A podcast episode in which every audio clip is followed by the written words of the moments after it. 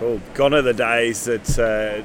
importers will look at your whole portfolio and take every wine. It's really important now to focus on what's going to suit that marketplace, what's going to suit the people that they've got selling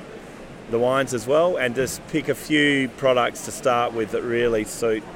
their portfolio and their, their customers. And then from there, you can build that and then introduce some more wines that might be some alternative varieties or different styles as you've developed a market for your wines. We've uh, recently relaunched in the US and we definitely chose four core products and then two flagships to release once a year um, for a very focused uh, tasting. And then from there, once we develop more of a market, there'll be opportunities to introduce some more products. Um, Japan, we've done a similar thing where we've looked at what was in the portfolio we're going into, what was needed,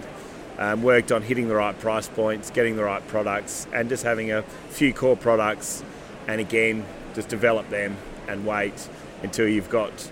people searching for those other products that you produce.